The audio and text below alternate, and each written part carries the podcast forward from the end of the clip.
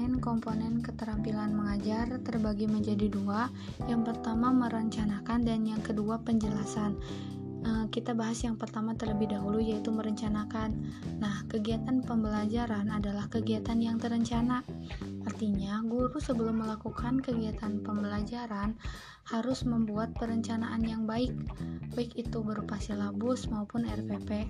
Nah, dalam pelaksanaannya, semua kegiatan tersebut melaku, eh, memerlukan keterampilan menjelaskan dari seorang guru. Penjelasan yang diberikan guru perlu direncanakan dengan baik, terutama yang berkenaan dengan isi pesan dan yang menerima pesan.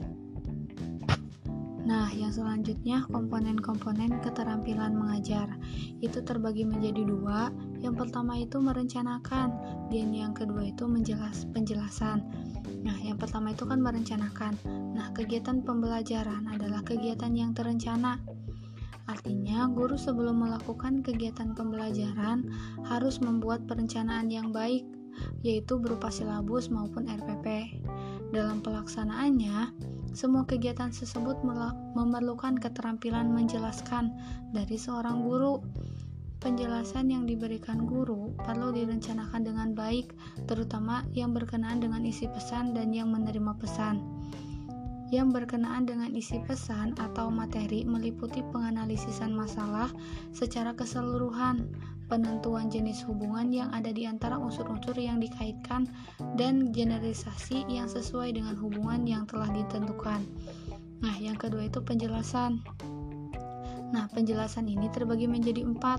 Yang pertama itu kejelasan, yang kedua itu penggunaan contoh ilustrasi, yang ketiga pemberian tekanan, dan yang keempat pengguna penggunaan balikan.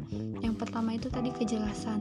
Nah, penjelasan hendaknya diberikan dengan menggunakan bahasa yang mudah dimengerti oleh siswa dan menghindari pengucapan istilah-istilah lain yang tidak dapat dimengerti oleh siswa.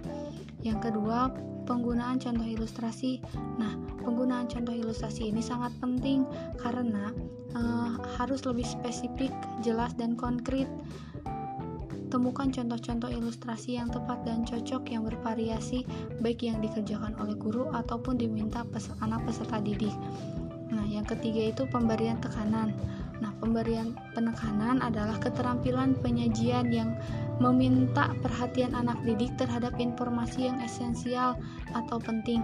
Dengan kata lain, untuk membantu belajar anak didik memusatkan perhatian secara jelas pada bagian-bagian yang fundamental dari suatu masalah dan pada waktu yang bersamaan.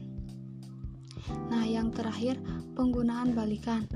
Guru hendaknya memberikan kesempatan pada siswa untuk menunjukkan pemahaman, keraguan, atau tidak ketidakmengertiannya ketika penjelasan itu diberikan. Berdasarkan balikan itu, guru perlu melakukan penyesuaian dalam penyajiannya, misalnya kecepatannya, memberi contoh tambahan, atau mengulangi kembali hal-hal yang penting. Nah, sekian penjelasan dari saya. Wassalamualaikum warahmatullahi wabarakatuh. thank you